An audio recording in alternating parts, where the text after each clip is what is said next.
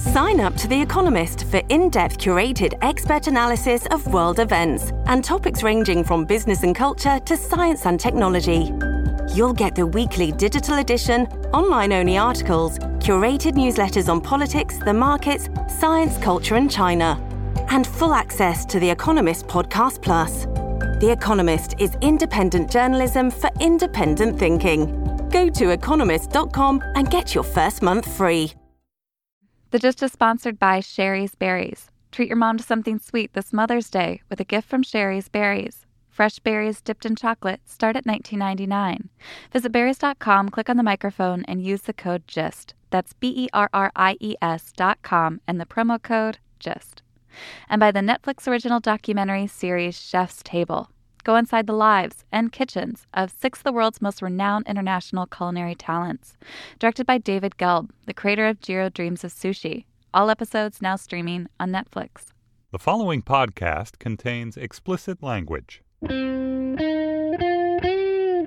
It's Friday, May 1st, 2015. From Slate, it's The Gist. I'm Mike Pesca. This week, as you know, many events overtook what was a very monumental case before the Supreme Court. And we have audio of that case. At stake were fundamental issues of decency, fairness, respect, and recasting a mindset, a mindset that frankly is just outdated, though some, like Justice Antonin Scalia, still were speaking quite clearly from a place of fear. The government can prohibit the, the introduction of harmful pesticides into interstate commerce. I'm not sure it can prohibit the introduction of raisins. Wait, what case do you think I was talking about? No, I meant the case about raisins. Here's Chief Justice Roberts. And you can do what you've done in most other marketing orders, which is not take the raisins. We're here. We're formerly grapes. Get used to it. In this case, raisin farmer Marvin Horne challenged a policy dating back to the New Deal, which authorized the Raisin Administrative Committee. It makes raisin growers in California and other places take their crop off the market, and Marvin Horne wants to keep his raisins. They're his. What business is it of yours what he does with his own raisins in the privacy of his own vineyard? His relationship with his raisins does not denigrate the overall institution of raisins. And most peer reviewed studies show that raisin raisins in a two farmer or two farmer's wife family does not lead to extra tartness or wrinkling later in life. Sounds ridiculous, huh? Justice Kagan agrees. Question. We could think that this is a ridiculous program. Isn't that right? I mean, we're talking about raisins. They are raisins. They are not animals, which also came up. Because raisins are not wild animals, even if they're dancing.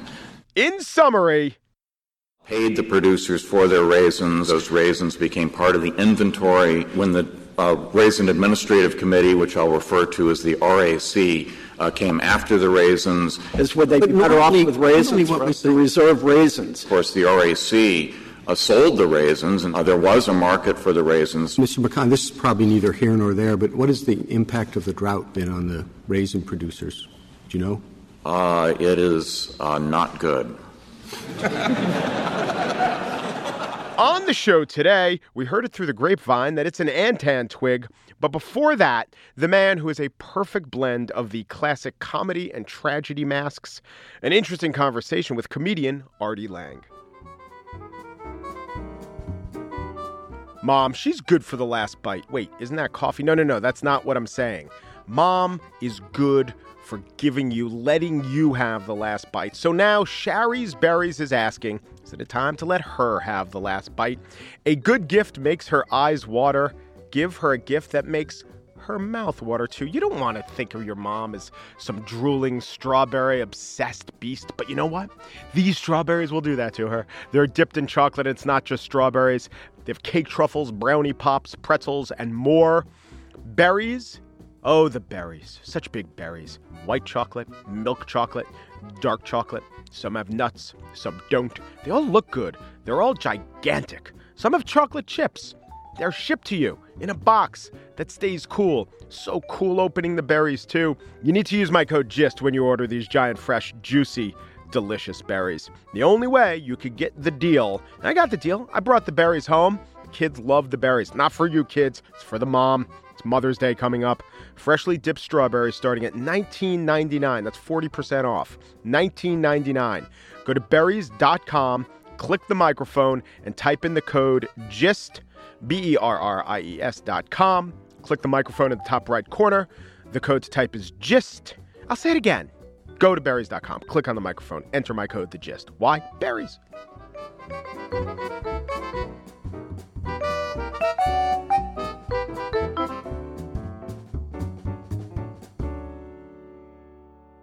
Artie Lange used to work with the guy they call the king of all media, but he's got a claim to that throne, right? TV, you got Mad TV, you got The Norm Show, movies, you got Beer League, Dirty Work, books, great books, Too Fat to Fish, great title, great book, Crash and Burn, radio, of course, The Howard Stern Show. Now he's Artie Quitter as a podcast. He's also in a new movie called Laugh killer laugh. Right. Doesn't have a huge scene.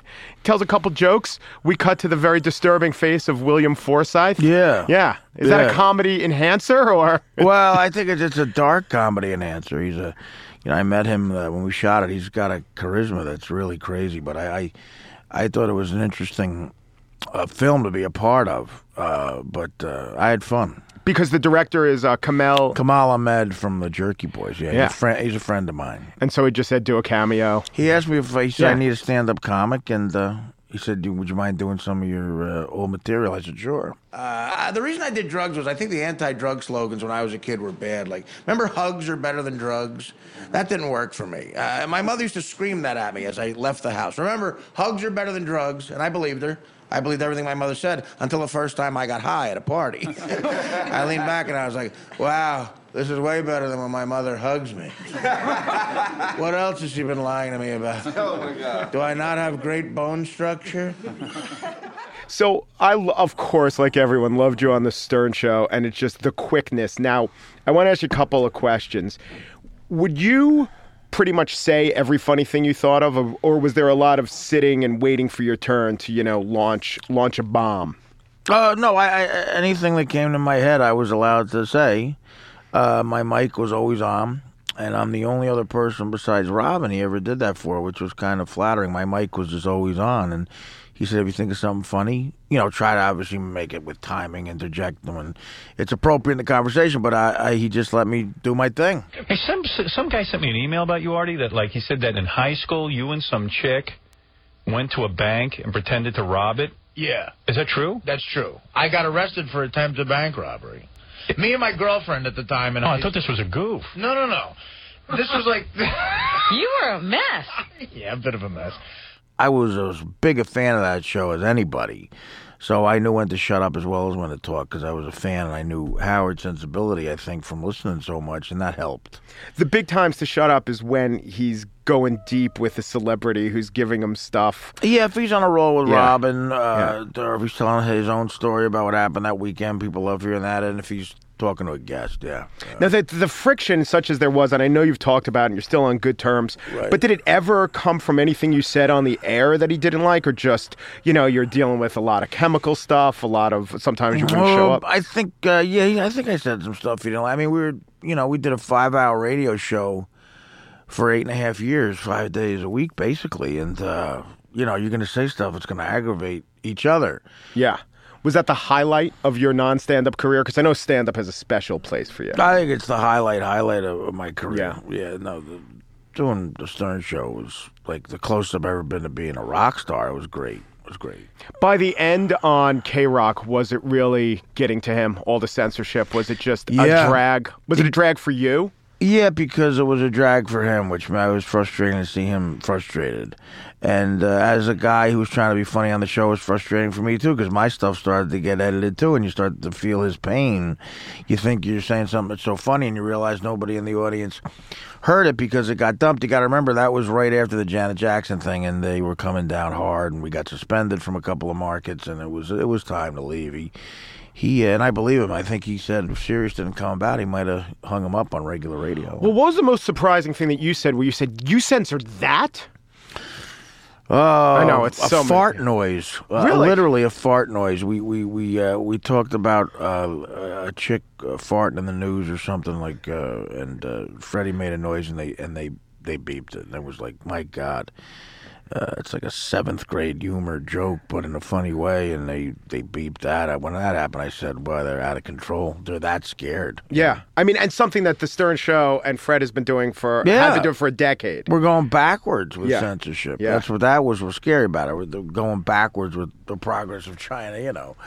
Do you remember? I remember when I first started listening to the Stern Show, and I was uh, probably too young, but my dad loved radio, and he's, I was ten. Yeah. and he said, I think we're a few years apart, and he said, "You got to listen to this guy. Here are the bits he does. He does Hill Street Jews.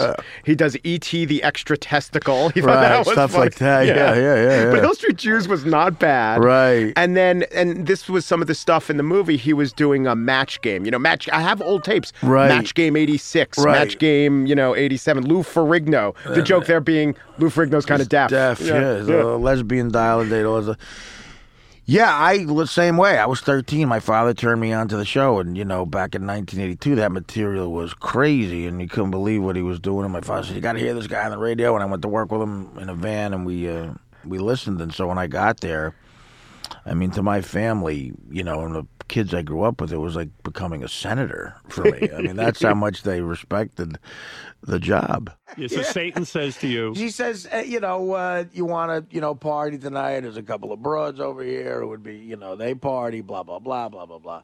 So uh, I had a I had a wad of money on me, and I and I bought um, a couple of bags, and I and I ended up. How much is a uh, What's a couple of bags Yeah. cost? Uh, you know, the the bags. I, I uh, forty dollars. forty dollars a bag. Jeez. How- How long to is a ruin bag? your life, it's only forty dollars. Yeah. Not even free for you. I mean, you're already laying. I mean, uh, here they here Satan Well, doesn't give you a taste that's for what free. happened. Yeah, I did. I got several for free. Oh, okay. good. All right. How did they want to integrate your stories of rehab on the show? Did you did you talk it out beforehand? Yes. No, Yeah. but they, they, my, you know, Howard was like, you know, just whatever you think is a good story, just tell it. And yeah, he, he wouldn't. He that's the thing. He would never make you tell a story beforehand. Uh, and I would say, "What if it sucks on the air?" He goes, "Well, then we'll just say it sucks. People like that better. We'll goof on it being a bad story. Um, if it's a good story, it's a good story." So you know, he, he never uh, made you rehearse it because you didn't want it to sound rehearsed, and he wanted people to be reacting to it for the first time for real. You know. I mean, do you hold back about the things that happened to you? Have you told basically everything in one form or another? Not another? everything. There's no one, no comic. I think even Richard Pryor and Lenny Bruce would say they haven't told everything that's happened. But uh, I try to tell as much as I can because um, I like the connection I've been able to make with the audience. I like the connection of you know uh, they, they know me as the guy that's like who's going to tell them what's going on, you know, uh, and uh, and be honest with them. Before you went to rehab, before the suicide attempts, was your comedy, even 15 years ago, the comedy that got you the gig on the show, were you're really funny and sharp? Was it as personal and confessional? It was, yeah. What got me popular with Howard was for appearances I made on the show over a two year period that I made with Norm MacDonald, where we went in and promoted a movie we did twice. Once when it came in, out in theaters, and once when it came out on DVD. And then I did two seasons of Norm's sitcom, and we went in at the beginning of each season to promote it. So I went in a total of four times with Norm to promote projects we had going on in movies and TV. And I told stories about screwing up. Yeah. And Howard loved them. Yeah. You know, he likes those stories and he liked my honesty. So, yeah, stories like that and telling them the way I did got me the, at least noticed enough where Jackie left and I was free. He remembered me from telling those stories and got me in the rotation on the chair. And that same type of brand humor got me the job. Now, as far as the uh, what you talk about the confessional stuff, you know, I, I listened to you on WTF with Marc Maron. I listened to you on a lot of these podcasts, Right. Rogan. Now, Marc Maron pretty much thinks that if you're not being personal and confessional, there's like a limit to how great a comedian you could be. Yeah. But what about? I mean, I- you know, Jerry Seinfeld's not my favorite comedian. I still think he's kind of a genius and kind of a master Right. and a great writer of jokes. So, what do you think? Can you be a really great comedian if you're not personal? Sure you can. Sure you can. Everybody's different. Brian Regan's another example of a guy that's not being so confessional. And not and not dirty at all. Not well, dirty, and he's and one of the and he's one of the best ever. I think there it it doesn't necessarily go both ways, but there is uh, a group of people where if they don't mind that personal thing, they'll never be funny. But there are people who don't have to do it to be funny. That being said, other than the major exceptions like a Regan or a Seinfeld, to me, the ones I'm the most fascinated with are the guys that are honest about screwing up. you know. Artie Lange, he's in the new movie Laugh Killer Laugh, which is a really good, interesting movie, and also everyone in it has an interesting face. Yeah, it's You know? an interesting face. Not a good-looking movie, but an interesting face movie. That's a great way to put interesting it. Interesting face movie. I think that's a great I way to think put the it. interesting face movies versus the overly good-looking face movies. I take the uh, first Yeah. rather than the second. We're seeing a lot more of them. Yeah. Artie Lange, thanks so much. Artie. Thank you very much. This was nice. Thank you.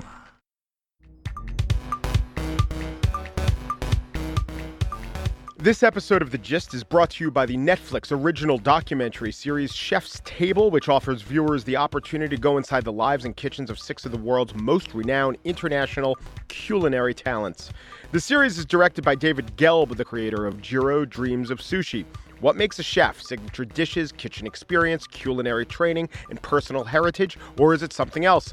Step behind the scenes for an up close look at the amazing journeys of six culinary superstars from around the world with Chef's Table, a new documentary series from Netflix. Here are the regions and the chefs Ben Shewry of Melbourne, Australia, Magnus Nilsson of Järpen, Sweden, Francis Mallmann, Buenos Aires.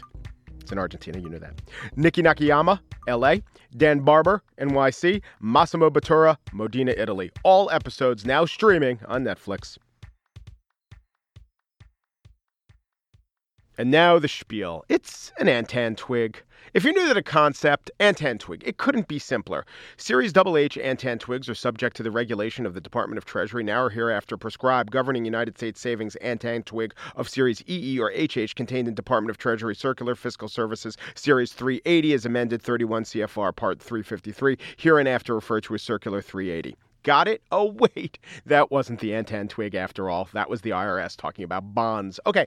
Antentwig just means a three week period, like fortnight means a two week period. Both words are from the Old English, and they're a useful, or an Antentwig is a useful opportunity for us to correct, to amplify, to reestablish some credibility. Here's a letter from Julian Boggs, longtime listener, first time complainer. Love it when they start like that. Was delighted earlier today. I heard you tell possibly my favorite joke, the one about the frog in the bank, but my delight quickly turned to dismay when you totally blew the punchline. So, my joke about a frog in a bank, the premise is there's a new loan officer. Her name's Patricia, Patricia Wax. You call her Patty, Patty Wax. The frog has a trinket that he wants to use as collateral. But Julian said, and others pointed me to, an extra element in the joke that I should have added. There's this guy, Kerry O'Keeffe. He's a famous Australian cricket announcer, and he once told a version of the joke, the proper joke, on the air. Here's his setup. A frog goes into a bank and approaches the teller. He can tell from a nameplate that her name is Patricia Wack. Miss Wack, I'd like to get a $30,000 loan to take a holiday. Bracken to uh, Sangakkara, who leaves the ball moving away from him. Paddy looks at the frog in disbelief and asks his name. The frog says his name is Kermit Jagger. His dad is Mick Jagger. And you see the difference between me and Kerry O'Keeffe, there are little subtle differences, but the big one here is that I leave out the part that the frog is Kermit Jagger. Okay? And the joke goes through its machinations. I'm not going to give you the full sell, right? The part where I say, oh, it's a trinket, a novelty, a gewgaw, a biblo, an ornament, a trifle, a bauble, a gimcrack, a curio, a tchotchke. Not going to do that. I'm going to just cut right to Kerry O'Keeffe delivering his version of the punchline. The bank manager looks back at her and says, It's a knick-knack, Paddy Wack. Give the frog a loan. His old man is a rolling stone. All right, so O'Keeffe does the whole it's a knick-knack, wax, give the frog a loan. On this we agree. On this and the antipodal, antipodal, Australian feller, and I agree. But then he says, his old man's a rolling stone. I don't like that. I don't like doing the joke like that. Kermit Jagger, you know, it adds a little detail, like it's kind of a joke within a joke, and usually you don't want to be funny within the joke in a way that's not exactly leading to the punchline. You know, he wants $30,000. It was a pink elephant.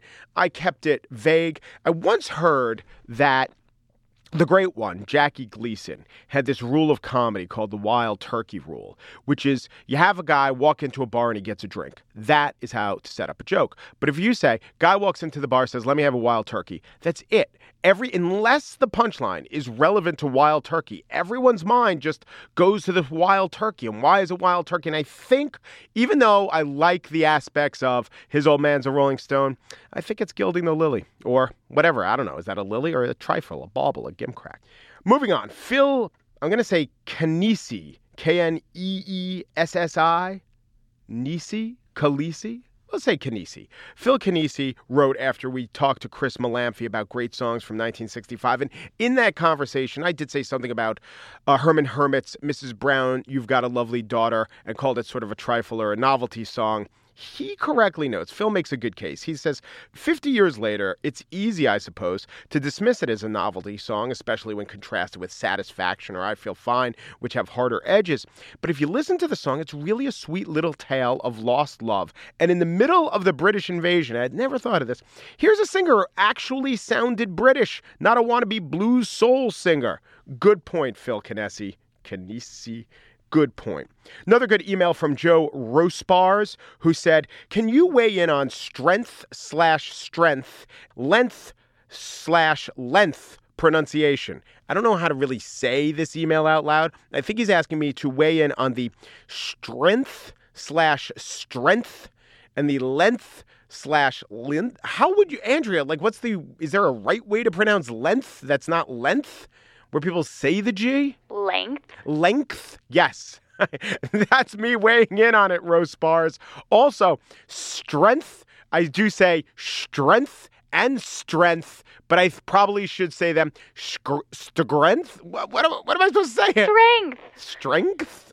I don't know. Rospars, you nailed me. Charles Clay writes in, Great show as usual, Mike. Now that's how you start a Facebook post. Love the credits, but there was no Colonel Mustard ending in Clue. I think you meant to say that Miss Scarlet ending was better than the Mrs. Peacock ending. I happen to agree.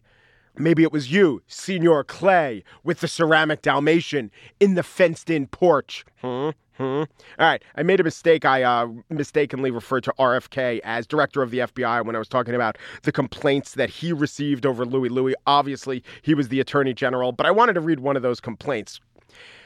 Dear Mr. Kennedy, who do you turn to when your teenage daughter buys and brings home pornographic or obscene material being sold along with objects being directed and aimed at the teenage market in every city, village, and record shop in the nation? The answer is you turn to Attorney General Robert F. Kennedy, not FBI Director Robert F. Kennedy. And now it comes time to name the Antentwig's Lobstar. The Lobstar is the listener who contributes the most, be it on Facebook, be it on email, be it on social media, uh, Twitter, I think we call it. Ralph Jacobson He's a past almost winner, and I want to highlight him again in that status. So if the Lobstar cannot serve out his duties, Ralph, you win. And I'll tell you why. He sent me an email. It was about flags and flag design. I'm going to use his ideas in a uh, future vexillology segment. But here's how it starts Dear Mr. Pesca's email reader, I was reading the slate today and saw a story you need to tell your boss about. Don't just say you're not interested. Look at it first and send it to him. Let the big man decide. I can't let a gatekeeper be in the way of my goal. I don't know if this is a delightful fiction perpetrated by Rolf Jacobson or he honestly believes that I have someone, anyone under me who's reading my email, but I was tickled. Anyway, I'm giving the Lobstar of this Antentwig to Kevin Humphrey, who corresponded with us once, as far as I could tell. It was a very streamlined email and it was excellent. Mike, you missed the chance for an international angle hypertext on executive hairlines. Das Vidanya, Kevin Humphrey. This is when I was asking the question Can a bald man ever be president? Again, I clicked on that hyperlink and I came to a delightful Wikipedia page. I did not know this. It turns out that the rulers of Russia have, for a couple hundred years, gone in the bald Harry order, and all Russians know this. Bald Harry is a common joke in Russian political discourse referring to the empirical rule of the state leader's succession, defined as a change of a bald leader with a hairy one, and vice versa. And then you have delightful illustrations. Nicholas I, bald. Alexander II, hairy. Alexander the third, bald, Nicholas II, hairy. You got a bald Nicholas, you got a hairy Nicholas. In between them, you got two Alexanders. One is hairy, one is bald. Bringing it on up to, I mean, this goes with Lenin, this goes with Stalin. Khrushchev bald, Brezhnev hairy, Andropov bald, Chernenko hairy, Gorbachev bald with that weird spot, Yeltsin hairy, you know, big sweep of white hair, Putin bald. Medvedev, hairy, he really was the leader. Then he became only the titular leader, and then Putin was like, I'll take it back, and I'll get a little balder in the process. I knew about the fat after the fat pope, the lean pope dictum that they say about electing a pope. I did not know about bald Harry. Bald Harry has not only changed my life, it has given you, Kevin Humphrey, the designation Lobstar of the Antentwig. That's it for today's show. The staff of The Gist is as follows in an order of my choosing Andrea Silenzi, producer, Mike Pesca, host, Joel Meyer, managing producer, Andy Bowers, executive producer. Harry Bald, Harry Bald. Amazing. This pattern will continue into next week because I will be having some guest hosts on the show on Wednesday, Thursday, and Friday. Turns out Tuesday is our one year anniversary, and I get to take off for three days. Where will I go? Nowhere. I'll just be catching up on some old Games of Thrones, maybe a couple old episodes of Backstrom, maybe an episode or two of Bad Judge. Kind of lost the thread on that one. Don't hear too much about it anymore. Anyway, let me announce who the hosts are going to be. Zoe Chase, David Plotz, and Sean Rameswaram. Guess what? Harry, bald Harry. Although Zoe, formerly of Planet Money, now of This American Life, she'll be Wednesday's hosts. Sean will be Thursday's host, and Plotz will end the week. And me, I will be reveling in the Gist Turning One, which is legal to drink in Germany. And remember, Raisin. Thanks for listening.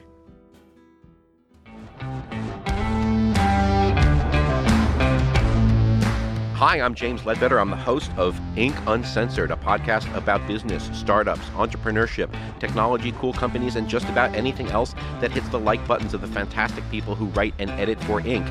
This week, we're going to be talking about, Maria, why Apple Pay is winning the absolutely no stakes payments war. Exciting. John. The squeeze for office space in Silicon Valley. And Will. And I'll talk about my trip to Denver where I got to see hundreds of pounds of cannabis, fields of weed plants, and tons of cash. There you go. Join us at Inc. Uncensored, part of the Panoply Network.